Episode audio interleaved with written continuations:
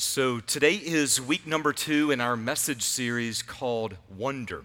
And my prayer is that God would use this series in order to help us to treasure the truths of Christmas or to rediscover the joy, the wonder of the fact that Christ came. Now, similar to a traditional Advent, we are studying four words that are often associated with Christmas, and those words are love, joy, hope, as well as peace. And with each of these four words, we are asking three different questions as it relates to Christmas. That is, what was expected, what was revealed, and why does it matter? So, through the messianic prophecies of the Old Testament, what was expected prior to Christ's birth? Based upon the life and the teachings and the ministry of Jesus, what was revealed in Christ's birth? And then finally, as Christians living in 2021, why does it really matter that he was born? Now, let me be very clear. We understand the redemptive implications of that. We, we get that part. But how does it impact how you live each day after you're a believer? How does it practically get worked out in your life? The significance of the fact that Christ was born. So, we set up the series this last week by establishing one overarching truth, and that is based on Old Testament prophecies and predictions. The same words that we associate with Christmas today are the same words that they associated with Messiah's arrival back then. That is, when they looked forward to Messiah's arrival, they waited in hope for all that he would be and all that he would do. They believed that he would usher in an era of peace. They had joy that he was going to be greater than all of their circumstances, and they were reminded of God's great love for Israel. All four of the exact same words love, hope, joy, as well as peace. Now, while each of those words was fulfilled in Christ, it was bigger, it was deeper, it was more significant than we could have ever imagined. Uh, said in a different way, what was revealed was greater than what was expected, and the implications still impact us today. That's why it matters. So, today we're going to dig into the first of our four words. It's the word peace. Jesus' birth and his ministry, it redefined peace for us, as well as it broadened our understanding of how Messiah would bring peace with him. Now, for us to be able to work into some of these truths today, we're going to ask those same three questions What was expected? What was revealed? And why does it matter? So I invite you at this time, go with me in your Bibles to Luke's Gospel, chapter number two. Luke's Gospel, chapter number two. This is our same basic text from this last week, but we're just kind of expanding it out just a little bit. You have a couple of more verses on the front side. So we're in verses 10 through 14. I'm speaking this morning on the subject of peace and how it is connected with Messiah, how it is connected with Christmas, and how it is connected to us today. Here's what it says, starting in verse number 10. But the angel said to them, Do not be afraid. For behold, I bring you good news of great joy, which will be for all the people.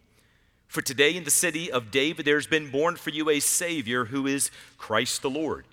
This will be a sign for you. You will find a baby wrapped in clothes and lying in a manger. And suddenly there appeared with the angel a multitude of the heavenly host, praising God and saying, Glory to God in the highest, and here it is, and on earth, peace. There's our word for the day. Peace among men with whom he is pleased. Let's pray. Heavenly Father, we ask today that you would allow your word to come alive. And God, help us to be able to see how this particular word, peace, not only is connected with the Christmas story, but how it has unbelievable significance to every single person in this room and to those who are watching online. In Jesus' name, amen. So we begin with our first question What was expected?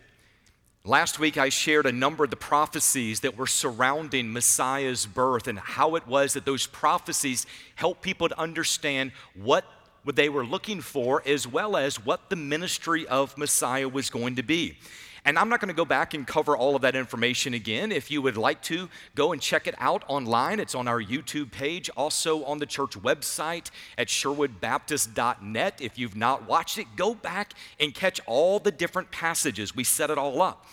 But I do want to take just a moment today and I want to go back and restate some of those prophecies, specifically those related to peace because that helps us understand what was expected and why this word is so significant.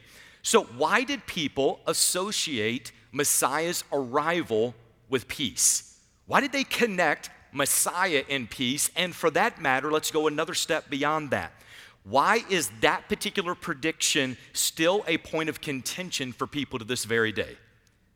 Simply stated, the lack of peace in the world today is a part of why many skeptics and especially many Jewish people would say Jesus is not Messiah. I'm going to read a quote to you. This is a quote from Rabbi Kaplan. It's out of his book entitled The Real Messiah. This is what he says, and I quote The main task of the Messiah was to bring the world back to God and to abolish all war, suffering, and injustice from the world. Clearly, Jesus did not accomplish this. In order to get around this failure, Christians invented the doctrine of the second coming. All of the prophecies that Jesus did not fulfill the first time are supposed to be taken care of with the second time around. End of quote. Now, I know quotes like that might be hard, especially if you have deep seated beliefs. And in some ways, a quote like that almost sounds like somebody is attacking your belief system. But for just a moment, put yourself in the perspective of somebody who is not a follower of Christ. If peace was to be part of what Messiah brought, and you look around this world and there's division and hatred and violence and wars and problems, and there's problems in families and there's problems in communities it is understandable that a thinking, logical person would say if Messiah is supposed to bring peace and there's not peace, that could not have been Messiah. Well, one of the things that I want you to see is that yes, it is true, like what Rabbi Kaplan said, that Christians do connect many of the prophecies of Messiah to the second coming. And, and, we don't apologize for that. I, I, will say we did not invent the second coming of Christ. That's a whole other conversation right there. I think that's still a part of God's plan, His timeline that was revealed by His Spirit to us. But I would say it is important for us to at least pause and to go back and to say, for Christians, we look at peace as more than simply the abolishment of war and maybe peace on earth. To understand peace in the context of Christianity, you have to broaden it out, and that is peace between a person and God peace of mind. Remember, scripture says that He will guard your hearts and minds in Christ Jesus. He brings a peace that you don't find in the world, as well as there is a peace that He can establish between you and others. So here's my question How does all of that conversation about peace fit into the gospel story and fit into the Christmas story? Well, not only was peace associated with Messiah, but it was specifically associated with the birth of Messiah. Listen to what Isaiah the prophet said 700 years before Jesus was born. For a child will be born to us, and the government will rest on his shoulders. And his name will be called Wonderful Counselor, Mighty God, Eternal Father, Prince of Peace. There it is. Okay, so for 700 years, Here's what they were expecting they were expecting a child of significance. That's just one piece. And somehow that child of significance would be associated with peace. Expecting a child of significance, peace would somehow come with that child. That was the expectation. So, what was revealed? Well, Luke chapter 2, verses 10 through 14, our passage for today, it tells that story. It's a scene that's familiar to many of us. There's shepherds in the field, it's nighttime, the stars are brightly shining. Sounds like a song could be made out of that.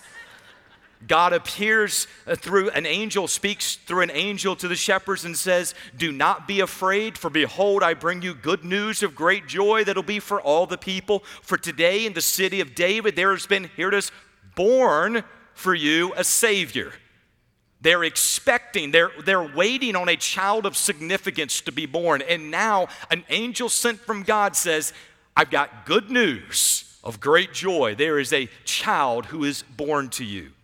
This will be a sign for you. You'll find a baby wrapped in clothes and lying in a manger. And suddenly there appeared with the angel a multitude of the heavenly host, praising God and saying, Glory to God in the highest, and on earth, here it is, peace among men with whom he is pleased. So they are expecting a child of significance to be born. And an angel comes and says, I got good news for you. A child has been born. They are expecting this child of significance to be associated with peace.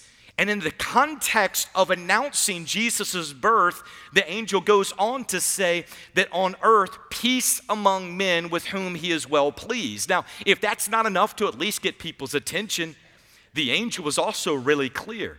Verse 11 the angel calls Jesus a Savior who is, here's the word, Christ the Lord. Now, remember last week, the word Christ, it is the Greek term Christos, which is the Greek equivalent for the word Messiah. So here's basically what this angel is saying Messiah has been born. You've been waiting for Messiah. Messiah has been born. The Savior is here, and peace is coming with him.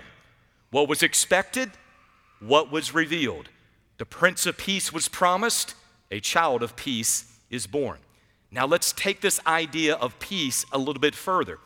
In the New Testament, we see that peace is not just part of his title. Remember, he's Prince of Peace. It's also who he is and what he gives, as well as what he teaches. So I want you to write these references off to the side, somewhere in your notes, maybe in a Bible margin, something like that. I'm going to give you several of these. John chapter 14, verse 27. Jesus said, Peace I leave with you, my peace I give to you. Then he says in John chapter 16, verse 33, In me you may have peace. This, this is what he's offering. He's saying, In me you may have peace. Peace I leave with you. Now, he told his disciples in Mark chapter 9, verse 50, that they are to be at peace with one another. He, he's teaching them peace is also to characterize your relationships with others. And then in Ephesians chapter 2, verse 14, it says of Christ that he himself is our peace. He gives peace, he teaches peace, he is peace. Now that sounds great. It sounds like we're on the right track. Because everything that we're reading here seems to keep aligning. And by the way, that is the hope of every beauty contestant since pageants began. What do you want? World peace. And now the angel's saying, I got you some good news. Messiah is here. And peace is what he teaches, and peace is what he offers, and peace is who he is. I mean, it's all lining up great until Jesus speaks in Matthew 10 34 through 36. Jesus said, Do not think that I came to bring peace on earth. Whoa, whoa, whoa there, Jesus. We're, we're getting off the narrative just a little bit.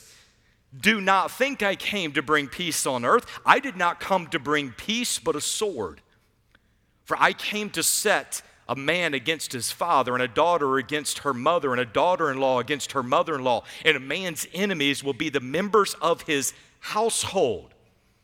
What? It seems so clear for just a moment. Everything was lining up. We have Old Testament prophecies of he's going to come with peace and the announcement of his birth, and there's peace, and Jesus' teachings, and it's about peace. And then all of a sudden, we get into Matthew chapter 10. I look at this, I'm thinking, like, is verse 36 like a misprint? Is verse 37, Jesus is like, nah, just kidding, I really do want peace. I just painted, seeing if you all are paying attention there. Again, context is always key. So in Matthew chapter 10, Jesus is addressing the inevitable divisions that will come between those who believe in them and those who reject his teachings. He's not saying that his mission is to put one person against another. He's saying his message will put one person against another. When one person has been radically saved by the gospel of Jesus Christ, they no longer make sense to the person who has not yet encountered Christ in that way. In fact, sometimes it brings you at odds with people you used to run with, friends you used to hang around, family members you all used to do things together. And there was like, there was a connection. And all of a sudden, you're no longer a part of the party. And nobody's like, hey, what happened to so and so? They became a real stick in the mud. That religion's getting all over them right there. Listen, there is division that comes with the message of Christ. He did not fail in his messianic prophecies regarding peace. Instead, he begins to reframe our understanding of what peace is all about. The fullness of peace is only realized in Christ. So, why does this matter? This is your key truth for today, and I promise it goes quickly from here. Key truth only Jesus can fulfill our three greatest needs for peace peace with God, peace of mind, peace with others. Only Jesus can fulfill our three greatest needs for peace. Now, pause there for just a moment. Can you think of a greater need for peace in your life than for you to have peace with God? For you to have peace of mind? And for you to be able to be at peace with others? I, I, don't know if there's a, a larger or deeper need out there regarding peace than what only comes through Christ. So let's start with the first of those. Peace with God comes through Jesus. Romans chapter 5, verse 1. Having been justified by faith, oh, look at this. We have peace with God. Where did it come from? Through our Lord Jesus Christ. We have peace with God through our Lord Jesus Christ. People want to know that they're right with God. They want to know that if something were to happen to them, if they were to close their eyes in death, they open their eyes in eternity and they are at peace with God, that everything is okay between them and God. That is why religion itself is so appealing. Religion is humanity's attempt to be at peace with God, to be right somehow with Him. But that is also one of the downfalls of religion. There is never a guarantee that our efforts will be good enough and it's never clear between religions on what you actually do when you mess up. Every religion has a different prescription, a different plan, a different path for how it is that you can be right with God or have peace with God or be forgiven by God. Everyone has something else. So, the most popular view, if you were to kind of summarize all of them, would be something like this To be right with God, your good works have to outweigh your bad works. Most of the time, if you boil it all down, there's something about a works based system of righteousness. So let me ask you a couple of questions. What do you do if you've messed up before? Let, us just say, let's just say, today, moving forward, you're a really good person. What do you do with all that other junk in the past? The idea of good works being enough to get a person to heaven, to make them right with God, only leads to greater anxiety. It never leads to peace. So here's a couple of questions. You might say, Well, I'm a pretty good person. Well, let's find out about that. Have you ever done anything wrong in your life? Have you ever done anything you're not proud of? Have you at least one time on a Black Friday elbowed somebody at the store? To get that last gift on the shelf. Some of you all, I'm watching your heads. You're like, oh, he saw us at the store. Ha- have you ever stretched the truth to fit your purposes? Have you ever talked about somebody behind their back? Have you ever undercut somebody at work? Have you ever disobeyed authority? You're like, no, I'm a very obedient person. Did you speed at any point this last week?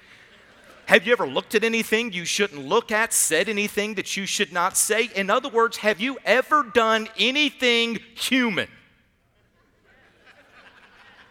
Okay, so if our acceptance is based on our good works, the question now has to be will God still accept me even with my bad works?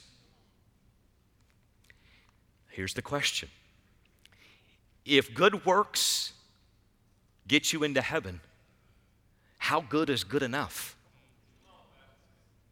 Okay, here it is. Think of it like this. Like, what if you're just marginally good? Like a 51 percenter. Like, I mean, you're not totally bad. I mean, you got you an extra percentage point. You made it beyond halfway. Is that enough? Does God expect a good solid C average, like a 75% goodness? Or is God looking for perfection, 100%? Does God grade on a curve? How good is good enough? Does God expect your good deeds to offset your bad deeds. Now, if you say, well, yeah, that's how it should work, okay, well, here's my question What's the ratio? Is it one good deed for every bad deed you did in the past? Or is God working on a two to one ratio? Like, how good is good enough? The problem with religion's idea that good works are enough to make a person right with God and enough to make a person so that they are forgiven the problem with that is no one knows how good is good enough, and nobody can be clear on what you do if you mess up. So, if religion sets a standard I can't meet, I have no peace. And if religion sets no standard by which I can measure, how will I ever know if I'm right with God? Either way, the path leads to anxiety and self condemnation.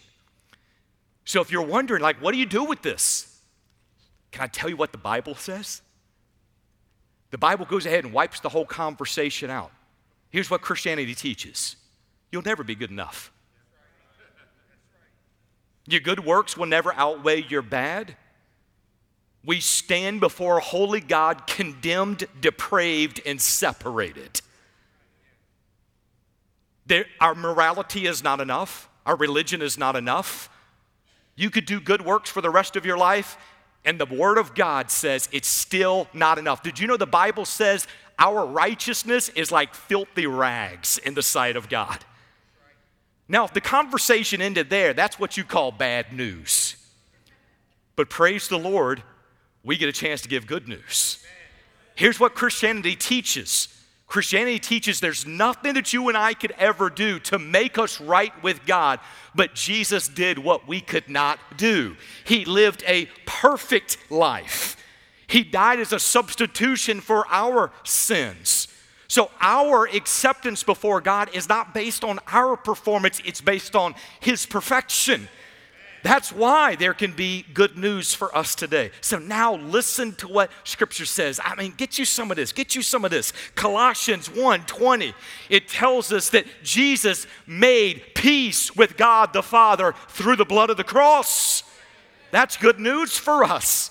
Romans 5:1, having been justified by faith. Oh, we spent some time in justification on Sunday nights. Justified means just as though we never sinned. It's being made right with God. Here it is. Having been justified by faith, we have peace with God through our Lord Jesus Christ. We have that because of what he has done on our behalf. Here's the next one. Peace of mind comes through Jesus. Philippians 4 7. And the peace of God, which surpasses all comprehension, will guard your hearts and your minds and your minds. Where? In Christ Jesus. the peace that guards our hearts and minds, it's found in Him. So we have believers right now that they are 100% saved. They have been reconciled before a holy God because of the finished work of Jesus Christ on the cross. And yet they still live daily in areas of anxiety, fear, worry. They're overwhelmed. It doesn't mean it doesn't mean that person's not saved. But it does mean you got to look at where that peace is going to guard your hearts and minds. It's in Christ Jesus. In other words, it's a part of your positional truth. That is, as you're abiding in Christ, as you're living out of the overflow of an intimate relationship with God, as you are taking everything to God in prayer, as you're submitting your life before Him, here's what happens He lives through you as you, creating a peace of mind that guards your hearts and minds in Christ Jesus. Philippians 4 7. It's a beautiful passage. A number of years ago, probably 10 to 12 years ago, my mom was hospitalized with blood clots throughout her body. And doctors came in and they shared what they had discovered, and they said, This is serious uh, because of where the blood clots are at. If any of those were to dislodge and go to your heart, go to your brain, it could cause a stroke, it could cause a heart attack, it could cause death. And she said, Thank you for telling me that. And they didn't think she understood, so they sent another group of doctors in to share the same information a second time. And after the second group came in, she said, I understand the seriousness, but she said, I have peace. And here's what she said in that moment She said, If God calls me home, I'm okay. If God heals me, I'm going to be grateful. She said, Either way we go, I'm at peace. Did you know her circumstances had not changed in that moment? She still had blood clots. She was still considered to be in a serious condition. And yet, God was the one guarding her heart and her mind in Christ Jesus. And by the way, when everybody's expecting you to freak out and you don't freak out, they take notes. There's something beautiful and strong about watching someone who their lives should be turned upside down and they say, I'm good. I'm walking with Jesus. My Savior has me. And that's not saying you don't take things seriously, it is a recognition that God is greater. So here's our next one peace with others comes through Jesus. Now, this statement could be the most difficult promise of the three for us to accept. And I'm going to be really, really, really, really, really, really, really honest with you. You all ready for all this honesty? Some people just mean. they are. They are hurtful, they are hateful, they, they t- tend to take joy inflicting pain on others. And here, here this promise is he can bring peace with others through Jesus. You're like, he wasn't hanging around my friends. He doesn't know that person at work. Okay, in Jesus' opening remarks in the Sermon on the Mount, he says, Blessed are the peacemakers, for they will be called sons of God. By addressing the peacemakers, those who are actively working towards peace, it shows a value that he is placing upon peace with others. Further in the Sermon on the Mount, Jesus shared another step of peace with others. He says, if you know somebody is upset with you, oh, that's hard. Oh, that's hard.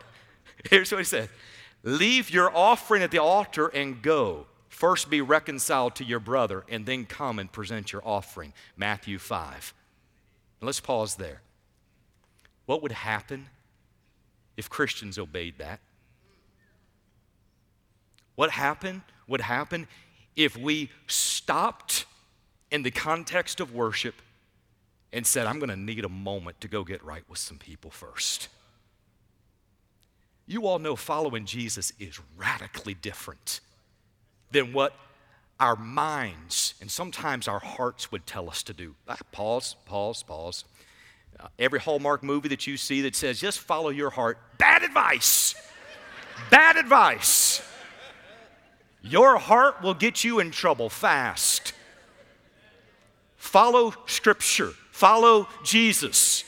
It is unbelievably different, but it's going to turn out better on the other side, I promise. So when he says, Leave your offering, first go be reconciled to your brother, then come and present that. As you and I are walking in obedience with Christ, He leads us down a path of peace.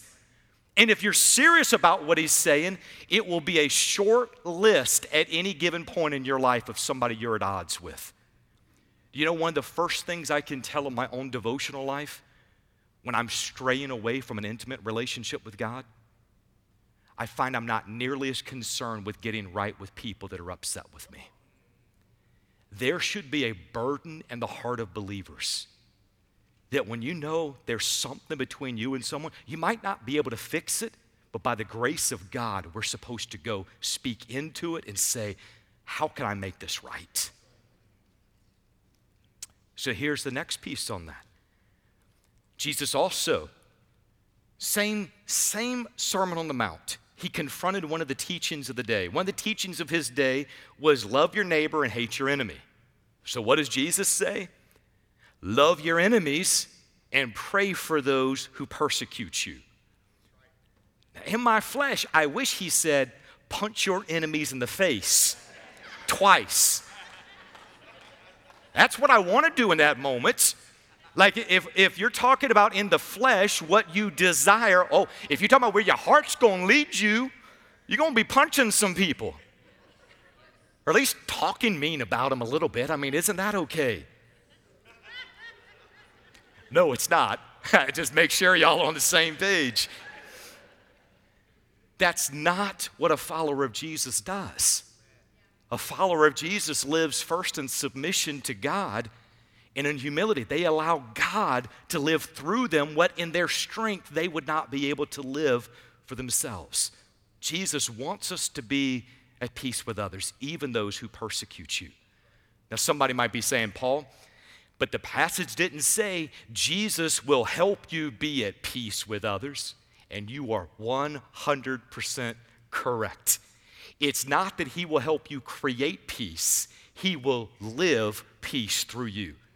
Notice the sequence of where peace comes in. Jesus did not help you get right before God. Rather, He made you right before God. He did not help you have peace of mind. Instead, He guards your hearts and minds in Christ Jesus. He's not going to help you be at peace with others, but He will live peace through you to others. Christianity is not about you and I doing something for God. It is about being in relationship with Him and allowing Him to live something amazing through us. As we abide in Christ, He lives through us. Where we might have lashed out, he responds in grace. Where you would have given up, he's now long suffering. Where you would have slapped a knot on that person's head, he says, No, we're going to pray for him. That's one of those things, the further you walk with Jesus, you recognize the sanctifying power of the Spirit of God in your life. Because you know how you would have responded five years ago, 10 years ago, maybe even last week. And all of a sudden, you're like, where did that come from? That's not how I've handled those things in the past. It's God living peace through us. So now go back to your key text. The key to peace on earth is not knowing the Christmas story. That's nice. It's not vowing from this point forward, I'm going to be a person of peace. We need to be peaceful. The key to peace on earth is the Prince of Peace. It's not only what he gives, it's who he is. So, what was expected? A Messiah who would bring peace. What was revealed? A Savior who is peace and teaches peace and offers peace and enables peace. Why does it matter? Because He came for us, we can have peace with God, peace of mind, and peace with others. What an amazing blessing we have. So when you see that Christmas card show up and it's got the word peace on it, it's not just a nice word, it is a declaration of what it means to be in right relationship with God. It is, it is a almost a visual sign pointing you back to the fact that what he did on Calvary is now enabling us to be right with God and enabling us to have peace of mind, enabling us to be able to be right with others. If you're struggling at this point still to find peace, let me just say peace is not only available when everything is going right. If you wait till everything is going right and think, then I'll have peace, you'll never have peace. Peace is not what you're going to find through the rigors of religion. The demands of religion lead to pressure, bondage, and deeper anxiety. Peace is what you find in a right relationship with God through Jesus Christ. So, my question is do you know that you have that personal relationship with God? Do you know today that you have peace with God? Are you searching and still finding you're struggling to have peace of mind? Are you in a, a process right now where you're not having peace with others? In every direction you look, it's friction upon problem, upon division, upon issue. If that describes you at any level, then I want to share with you exactly what the angel said in Luke chapter 2. I bring you good tidings of great joy. A Savior has been born for us.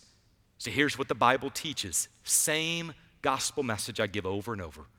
Humanity was created for relationship with God. That's why you're here. Our sin separated us from that relationship. There was nothing that any of us could do to make things right. But Jesus did for us what we could never do. He lived a sinless life. He died on the cross to pay the penalty for our sin. He rose from the dead three days later that we might have life and he offers, excuse me, eternal life to those who will repent of their sin by placing faith in Jesus. That's the gospel. That's why we get a chance to celebrate. I'm going to ask you, if you would, to bow with me for just a moment.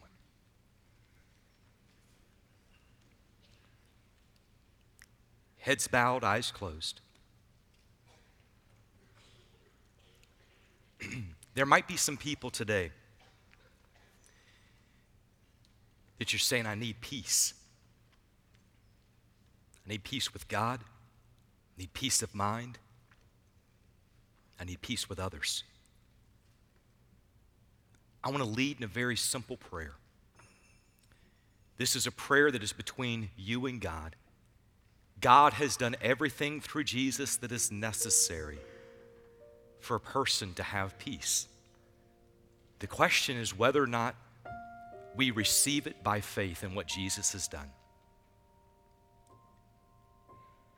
So, if you desire to know today that you have a right relationship with God, I'm going to lead in this prayer. Here's basically what it'd be between you and God God, I know that I've sinned, and I recognize that my sin has separated me from you. I'm tired of trying to do it myself.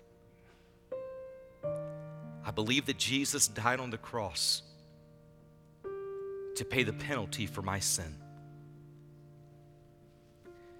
He rose from the dead three days later so that I could have life. God, as best I know how, I place faith in what Jesus has done for me. Would you save me? Would you forgive me? Would you give me eternal life? heads bowed, eyes still closed. I believe there's people in the room right now that have prayed with me. I believe there's people watching online that have prayed with me. And that is an incredible, incredible moment. It's one that you don't want to keep to yourself. So I'm going to encourage you to let someone know.